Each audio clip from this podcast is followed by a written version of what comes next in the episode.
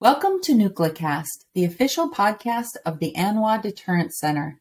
Each week, we bring you leading nuclear deterrence experts for a lively discussion on current topics.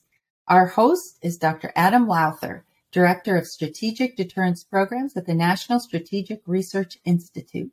The views of the host and the guests are their own.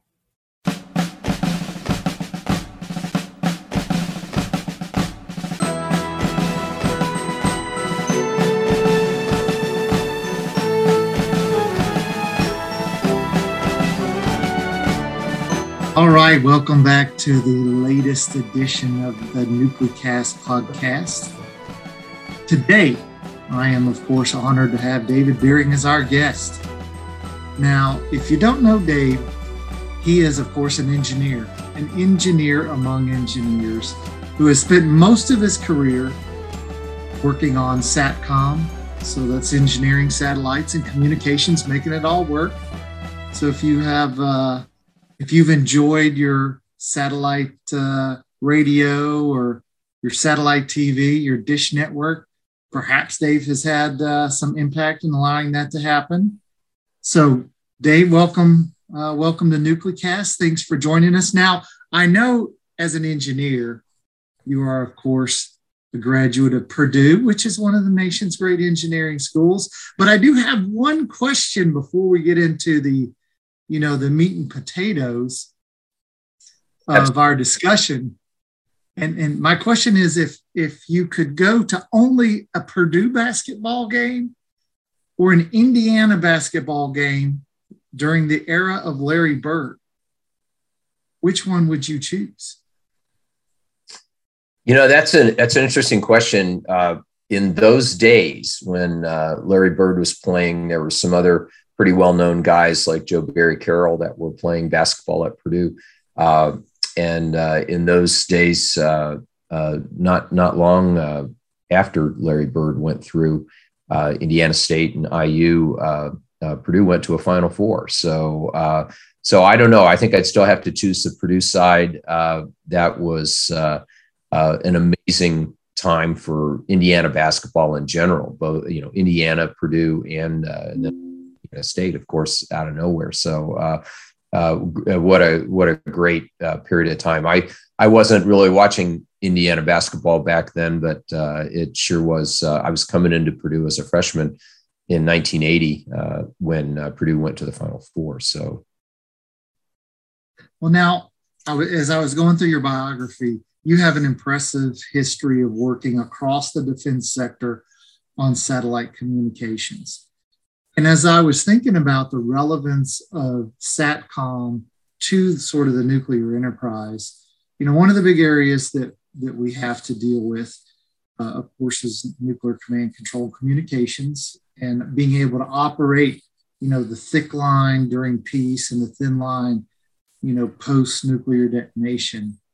And so as I think about satellite communications, I wonder for somebody who spent their career working satellite communications, how do you see the state of play today in a world in which you know the majority of satellites are not, you know, they're not DoD satellites, they're not intelligence community satellites. I mean, we still have the big gold-plated satellites that are up there, but as the war in Ukraine has clearly shown, you know elon musk can can play a critical role. So how, how do you see the state of play as we think through war the dod operating in a nuclear environment? You know what say you? Well i think you know a couple things that are important to see uh, in in the megatrends of satellite communications today is the uh, emergence and rapid proliferation of these uh, very large constellations of satellites. So you mentioned Elon Musk and, Ukraine. Uh, that's uh, the Starlink constellation that uh, SpaceX has been uh, rapidly fielding. they, they, they're launching 30, 40 satellites at a time, a couple times a month. their launch cadence is, you know, in, in prior, if you think about prior times in the satellite industry. The, launch cadence of SpaceX is insane, and uh, they're uh, they, have already broken their own record this year already. uh, for uh, numbers of launches uh, using their uh, their vehicles. Their their vehicles are very uh, reliable, and uh, they're they're reusing large pieces of those vehicles that were once just discarded. So it's brought the costs down, and other constellations like OneWeb and you know certainly um, uh, Iridium uh, just uh, just upgraded their constellation with uh, next generation. So uh, you know the low Earth orbit constellations are proliferating. Uh, they are seeing a level of investment and innovation that, frankly, the U.S. government can't always keep up with. So you know if you look back 25, 30, 40 years ago, the, the DoD and the intelligence community and the U.S. government writ large were were driving the development enterprise, uh, you know, across the board. Uh, you know, the DoD not so anymore. Yeah, not so anymore. They can't uh, they can't spend as much money as as Google and and Amazon can put into uh, uh, research and development, and so as a result, uh, you know, and of course they can't afford to launch all those systems either. So, uh, so it is sort of the pragmatic approach of this is to see what you can do to take advantage of it. And uh, you know, one of one of the things that is happening is uh, because there are so many satellites that are suddenly making it to orbit. Uh, and you know, one of the things that's uh, another uh, out off outcropping of this uh, this innovation uh, revolution that we're in with satellites right now is uh, the small satellite launch platforms are proliferating very rapidly too. So it used to be that you know if you wanted to get a payload into low Earth orbit or into geo orbit, it would take uh, you know fairly substantial investment, and there were only a few options. And now uh, you've got a whole bunch of different options. And one of the more interesting ones is uh, uh, uh Virgin Orbit, where they've mm-hmm. Uh, they've got a 747 that that they take up to uh, j- lower area of the stratosphere and they launch from there.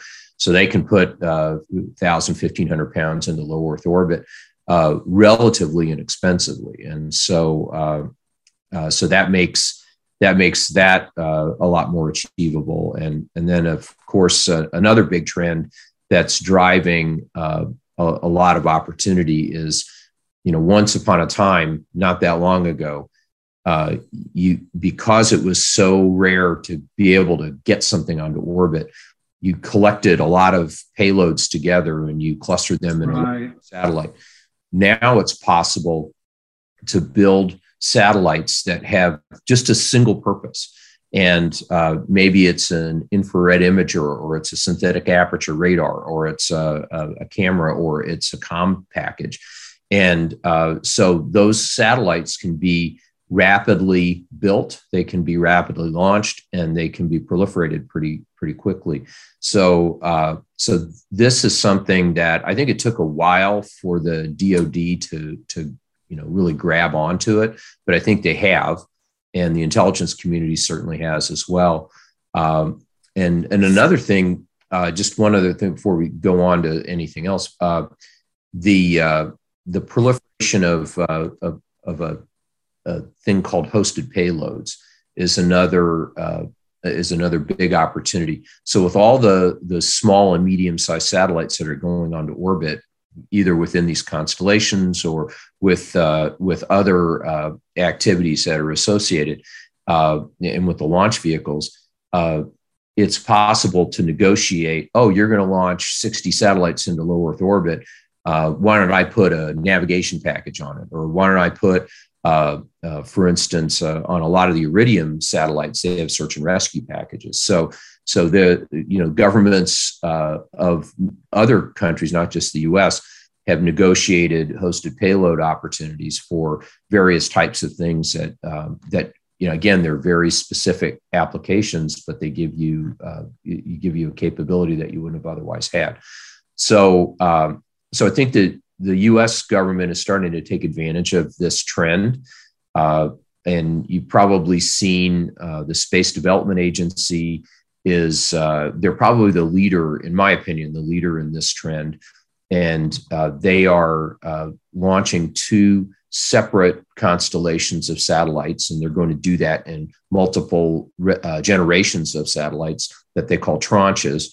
And uh, one of the satellite constellations is is uh, devoted to tracking, uh, you know, missile launches and and basically maintaining custody of things that are that are below it in uh, in, in you know that have been uh, launched and need to be tracked. So they have a tracking layer and then they have a communications layer. And those, of course, those are linked together.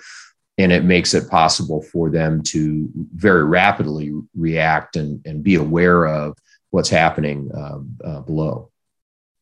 So it, your, you know, your description of the trends that we're seeing sort of bring two core questions to mind in terms of really communicating in the midst of conflict. And so, my first question is you know, if, as the private sector has come to dominate the satellite industry, and as we think about you know the, the DoD's use of commercial satellites, I wonder how foreign governments via uh, either economic pressure or via threats, you know, to those satellite constellations you know, you could envision a time in which either Russia or China would threaten to, you know, to uh, detonate, you know, nuclear weapon or use some other capabilities, maybe jamming or, you know, an ASAT weapon that would, you know, damage or destroy commercial networks.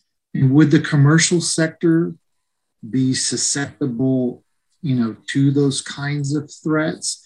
And thus say, you know, hey, you know, America, China, you know, we're going to back out of this. And so, therefore, we won't allow either of you, you know, to use our satellites or, hey, United States, we don't want China taking out our satellites. So, therefore, you know, we're going to pull our, you know, contracts with you or whatever it may be. Do you do you see those kinds of threats as a as a possibility, and have they been those types of threats been worked through?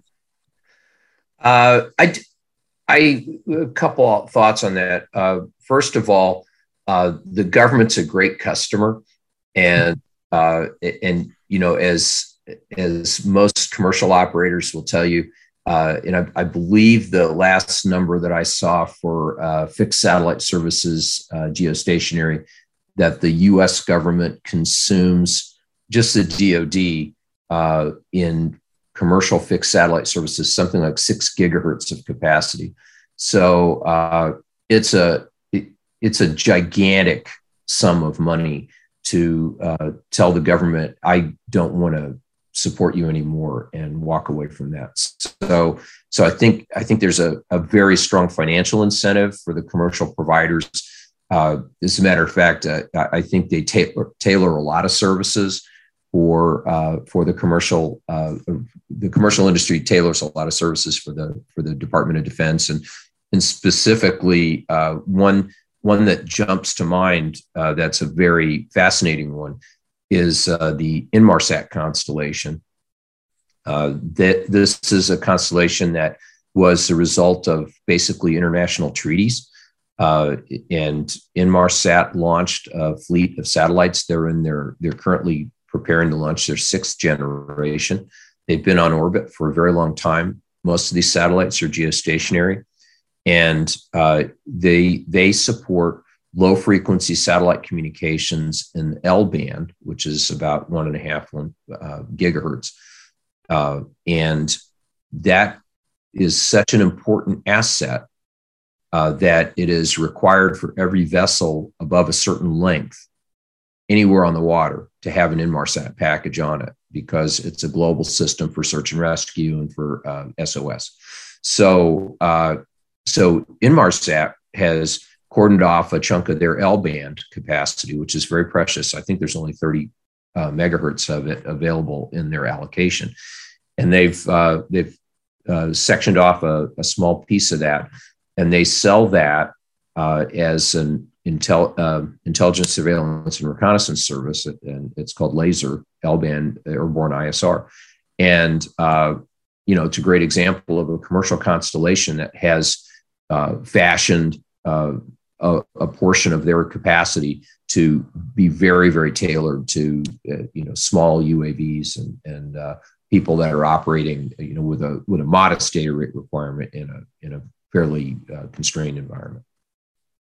So that brings up a second question in terms of with that point and something you said earlier about hosted packages. So I spent some time at one of the labs uh, about a year ago, and we were looking at cyber vulnerabilities in particular on satellite systems.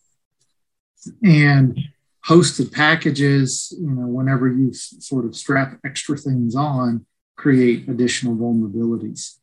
And so as, you know, I wonder about the vulnerabilities of you know our satellite systems now because you know an adversary may not you know blinding the united states in space because we're a space dependent nation is is a useful you know useful tactic prior to any military action but you may not want to use you know nuclear weapons in space because you'll you know you destroy your own stuff. But if you target satellites through jamming through asat through you know cyber attack uh, you know I, i'm sort of wondering how the commercial sector is working to ensure that its networks are you know safe and that you know you know nation state adversary can't attack them. So there are two two things uh, let's unwrap what you just said. So two things that are sort of distinct.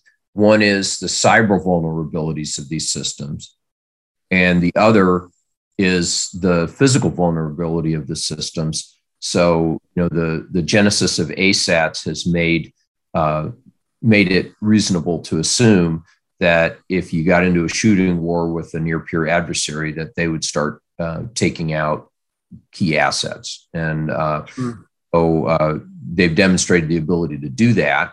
And so that's uh, it stands to reason that that's that's probably in somebody's planning.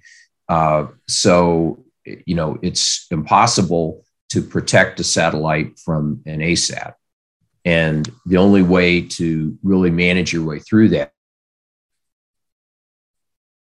at is to either proliferate so many that an ASAT can't, you know, a cluster of ASATs, it costs a lot of money to launch an ASAT. So, so you're going to probably have to be a, a grade A state actor to be able to afford an ASAT in the first place. And, uh, and how many ASATs do you have in your inventory? Uh, so if you proliferate your, your, you know, spread your risk, uh, dis, uh, or what the DoD refers to as disaggregation. Uh, sure aggregate your uh, your exposure, then it makes it a lot harder uh, to. And, and, so now we're not taking out a single Battlestar satellite. We're taking you know we have to take out uh, hundreds of satellites, and of right. course uh, you know as you mentioned, if you take out hundreds of satellites or figure out a way to do that efficiently, if you do that with with kinetic weapons, you could create portions of the Earth's orbit that become unusable because of all the debris. So, uh, so I think that there's that factor too that okay if i do this to my adversary i'm going to probably end up hurting myself at some point too. So so i would think that more likely uh, as opposed to kinetic effects you're going to probably see people doing things with uh, uh, high high uh, end rf energy or lasers or something like that to disable the satellites as opposed to destroying them. So uh, but uh, but it's a it's a very interesting conversation that's going on because you know one of the other areas of vulnerability is uh, position navigation and timing. And so uh, gps and so uh, you know what what do we do if for some reason any reason gps becomes not available to to the us forces? What are the alternatives that are available? And so that's uh, that's a conversation if you look at a lot of the uh, the the chatter that's going on in the in the SBIR world and the research and development and the DoD, there's a lot of discussion about alternative PNT, and it's really what that's all about: is uh, how do we reduce our reliance on a single system that is incredibly capable, but uh, if something happened to compromise that, that's a big deal. So uh, so the other the other side of it, uh, the second piece was the cyber piece, and uh, one of the things, one of the trends that uh, as a defense contractor myself, I, I'm following, and uh, obviously anyone who's involved with uh, defense or intelligence is also following, and that's a new thing called the uh, CMMC, the Cyber Maturity uh, Model, and there is a new set of standards that are coming. Uh, they've been published in various instantiations. There's been a governing body trying to get stood up to manage all of that. But uh, but the you know the bottom line is that anyone who's supporting the Department of Defense or the intelligence community is going to be held accountable to maintain a posture of cyber awareness and and uh, and you know being able to to prevent and be aware if you had a breach and uh, you know be uh, less much less susceptible to cyber interference.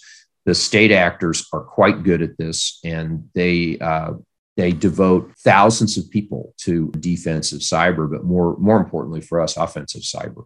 So uh, so this is something that I don't think, you know, in the days 30 wasn't even a thing. You know, no one really thought about it that much and uh, suddenly you know we're we're very aware of it. And uh, there was a uh, uh there was another event speaking of Ukraine that was uh, very uh, deleterious to one of the systems. Viasat has a geostationary satellite that provides services over that region and someone hacked into the ground system and figured out a way to turn off all the satellite modems that were supporting uh, the users. So, uh, for a period of time, successful, and all of those users went off the air. And so, uh, and you know that was well documented. You can look that up, but uh, it's uh, it's something that is uh, you know the commercial systems are going to have to mature to the point where they can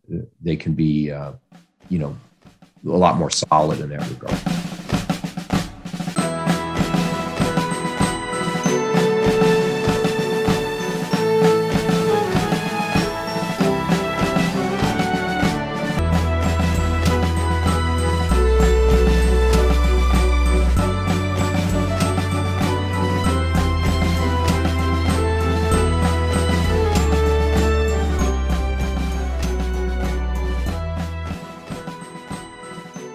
This episode of Nuclecast is brought to you by the ANWA Deterrence Center, whose mission is to educate Americans about the nuclear enterprise and strategic deterrence.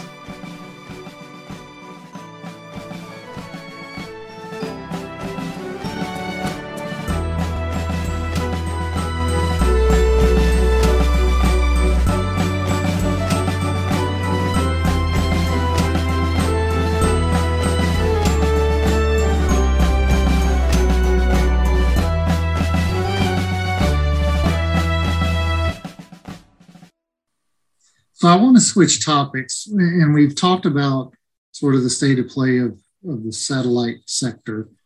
But one of the things that's proving really challenging for DoD right now is, you know, as the as the DoD modernizes nuclear command control and communication system NC3, just what should that look like? You know, how do you protect it? How do you move from an analog to digital? As you build a new infrastructure, you know the security is obviously paramount so how do you secure it? And so for you as somebody who is a systems engineer and has spent much of your career focused on systems engineering as you sort of could if you could sit back and you know uh, offer sage advice for those that you know at stratcom and elsewhere in dod who are trying to work their way through these challenges you know what what advice might you give them um, well, it's it, you know, unfortunately, in the cyber landscape, the the uh, the situation is pretty bleak. Uh, I don't know the exact number, but there's a there's a really fabulous cybersecurity institute here at Purdue called CERIAS C E R I A S, and uh, they basically invented uh, cybersecurity way back in the in, in the 90s and have been doing it ever since. And uh, they're tracking the the shortage of cyber professionals in the U.S. and it's something in the multiple hundreds of thousands at this point. Uh, the the trade schools and the universities are trying to gear up as quickly as they can. But uh, what my first piece of advice is grab some talented cybersecurity professionals and figure out a way to keep them there because uh, you know the challenge I, I, think one of the big challenges uh, as especially as the tech industry tightens with the job market. And i uh, one of the things that uh, i did last year i was in the middle of uh, a not-for-profit called the indiana innovation institute. And i spent a lot of my time focusing on uniquely you know I, i'm thinking oh i'm a hypersonics guy. I'll i'll go and talk about hypersonics and technology. And and it ended up being a lot more about things like workforce and how do we prepare the next generation of engineers and scientists and, and STEM professionals to come in and, and carry this forward. It's a, it's a national security imperative. And uh, so, so my, my first advice would be, you know, come up with a, a, a very strong cyber program that goes into recruiting, include maturation and also includes uh, job security for those people to uh, to want to stay around. Uh, oftentimes, being involved in the national security mission isn't enough, especially if you've got Google or Amazon offering you twice the money to go over there. So it's uh, it, it's a big challenge, and uh, but the, the cyber side of the business is probably as important as anything else right now because of the vulnerabilities. Yeah, that's uh, you know that seems to you know to work you know similar to what I'm hearing. You know that that you know part of the challenge is having the right kinds of folks in the room who understand the problem and therefore can help you design a system. And it's it's a lot of folks who um, you know it's just is not their specialization. And so they're trying to work their way through how do we design a system, you know, that we've worked with in, in an analog era and now it's a digital era. And, you know, we're not computer scientists. So how do we, how do we build that system and how do we keep it secure? Now you mentioned hypersonics and we've, we've got a, a few minutes left in the show. And so I want to turn to hypersonics. This is sort of the, the new the newest uh, capability that everybody is, you know, sort of perplexed about. And they're perplexed, you know, what is its implication for strategic stability? You know, what are our adversaries? Because, you know, we there's some significant evidence to suggest our adversaries, the Russians and the Chinese, are ahead of us. And so I, I you know, I sort of ask you to rub your crystal ball and you know, tell me what you see the future state of play for hypersonics. Are they conventional? Are they nuclear? Are they some of both? Are they stabilizing or destabilizing? You know, Mike Griffin was on the show, uh, and he, you know, one of the things that he said was that we should have uh, hypersonics that are conventional only for the purpose of long range conventional strike. That was sort of his his takeaway message. So I'd, I'd ask you, you know, how do you see hypersonic playing out and what would be your sort of vision for them in the future? So uh, just a, a, little history. Uh, back when uh, the Cold War ended, uh, prior to that time, the US had very active hypersonics research programs. Uh, when the Cold War ended and the, and the Iron Curtain fell, uh, there was, uh, if you remember, there was a, a, phrase, a term that was used a lot called the peace dividend. And one of the uh, unfortunate uh, uh, victims of the peace dividend was US hypersonics research. there were only a handful of people who kept at it. And actually, a couple of them are here in West Lafayette. But it turns out that for the most part, the US development hypersonic systems uh, fell to the wayside. So uh, it wasn't until maybe 10 or 15 years ago that this became an interest again. And uh, so my interest in hypersonics came just as an awareness of, uh, hey, this is something that's become an urgent national priority. Uh, we uh, we have a lot of work to do. Uh, our adversaries are demonstrating, our near peer adversaries are demonstrating capabilities that are uh, that are somewhat uh, surprising, and uh, so so I think I, I, agree with Mike Griffin, by the way, that these weapon systems are going to be primarily conventional. I, I, don't imagine nuclear hypersonic capability uh, but uh, you know, for the most part, I think it's going to be conventional. Uh, we uh, we have a, a, long way to go. My biggest my biggest uh, issue, I think, with our current hypersonics development is the cadence of our launch and testing.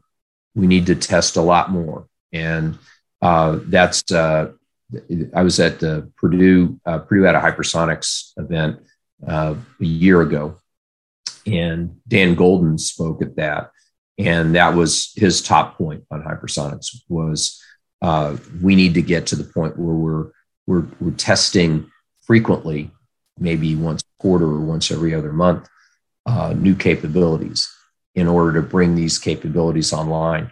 And the, the problem that we've got right now is we don't fly very often. And as a result, you put all of your equities in that in that one test flight. And what ends up happening as a result of we've got so many equities built in a, a, test flight or a small cluster of test flights that we can't afford to take big risks. And so, uh, with without big risks, we're not going to get breakthroughs. And uh, uh, now I'm thrilled to see, uh, and, and again, I, I spent a good part of last year running all around the state of Indiana uh, at NSWC Crane, at uh, Purdue, at the University of Notre Dame, at various other small businesses that are working uh, hypersonics in, in our local state ecosystem. And I was very excited to see people who are working novel propulsion technologies, novel materials technologies, uh, materials manipulation technologies, uh, all sorts of uh, uh, uh ramjet and scramjet technologies are coming around. So, uh, so it's not. I think most people think about these types of systems as rocket fired systems. Sure. In fact, many of them are going to be air breathing systems, and uh, the the engines, the engine technology, the propulsion technology that beneath those is is quite innovative and uh, very esoteric. And and I, I think as a longer term, by the way, you know, because anytime you've got a, a novel technology like uh, or a novel area of research or uh, of focus like hypersonics. Um, initially, the focus is weapon systems. Eventually, the focus is going to be commercial. And so, uh, sure. you know, we're going to see a dividend from that. Uh, there are already companies that are starting to look at, you know, these days supersonic systems uh, that uh, could be commercially viable, and then eventually hypersonic systems that will be commercially viable. But you know, the materials involved. Uh, you know, when you're flying at at eight to ten times the speed of sound, and you're in the atmosphere, this is something that is is a, uh, is a big deal, and uh, you're dealing with a lot of high temperature, uh, a lot of friction, uh, control surfaces, con- uh, you know, navigation systems. all of that is is quite esoteric. So so I'm I'm excited about it. Uh, you know, we had been my uh, my Navy customer and I had been supporting uh, the U.S. efforts in CENTCOM for ten years, and uh, two and a half years ago, we made a conscious effort to pivot into hypersonics, and uh, ended up spending some time with Mark Lewis and uh, and Mike White and uh, a lot of the folks who are driving the U.S. agenda on hypersonics today. And you know, I'm just pleased that we're able to to be engaged in it and have an impact. So as you look forward to the future of hypersonics, as we sort of end out the show, are you bullish or are you bearish on hypersonics for the United States? I'm bullish. Uh, I think that the the U.S. has done a great job of uh, of, of, directing investment into uh, appropriate areas. That are important to the development of the technologies. I think that the big challenge is going to be, as again, as a systems engineer, I think the systems integration of all of these novel things into operational systems that are that are not only producible but reproducible and, and manufacturable is is going to be a challenge, and that's really where we need to focus our efforts right now. All right, with that, thanks uh, to Dave Beering for joining the show. Thanks to all of our listeners out there. Of course, we will look forward to seeing you back on a future NucleCast, and we'll look forward to having our listeners here for the next episode. So, once again, thanks to Dave Beering for joining us on NucleCast. Happy to be here. Thanks for having me.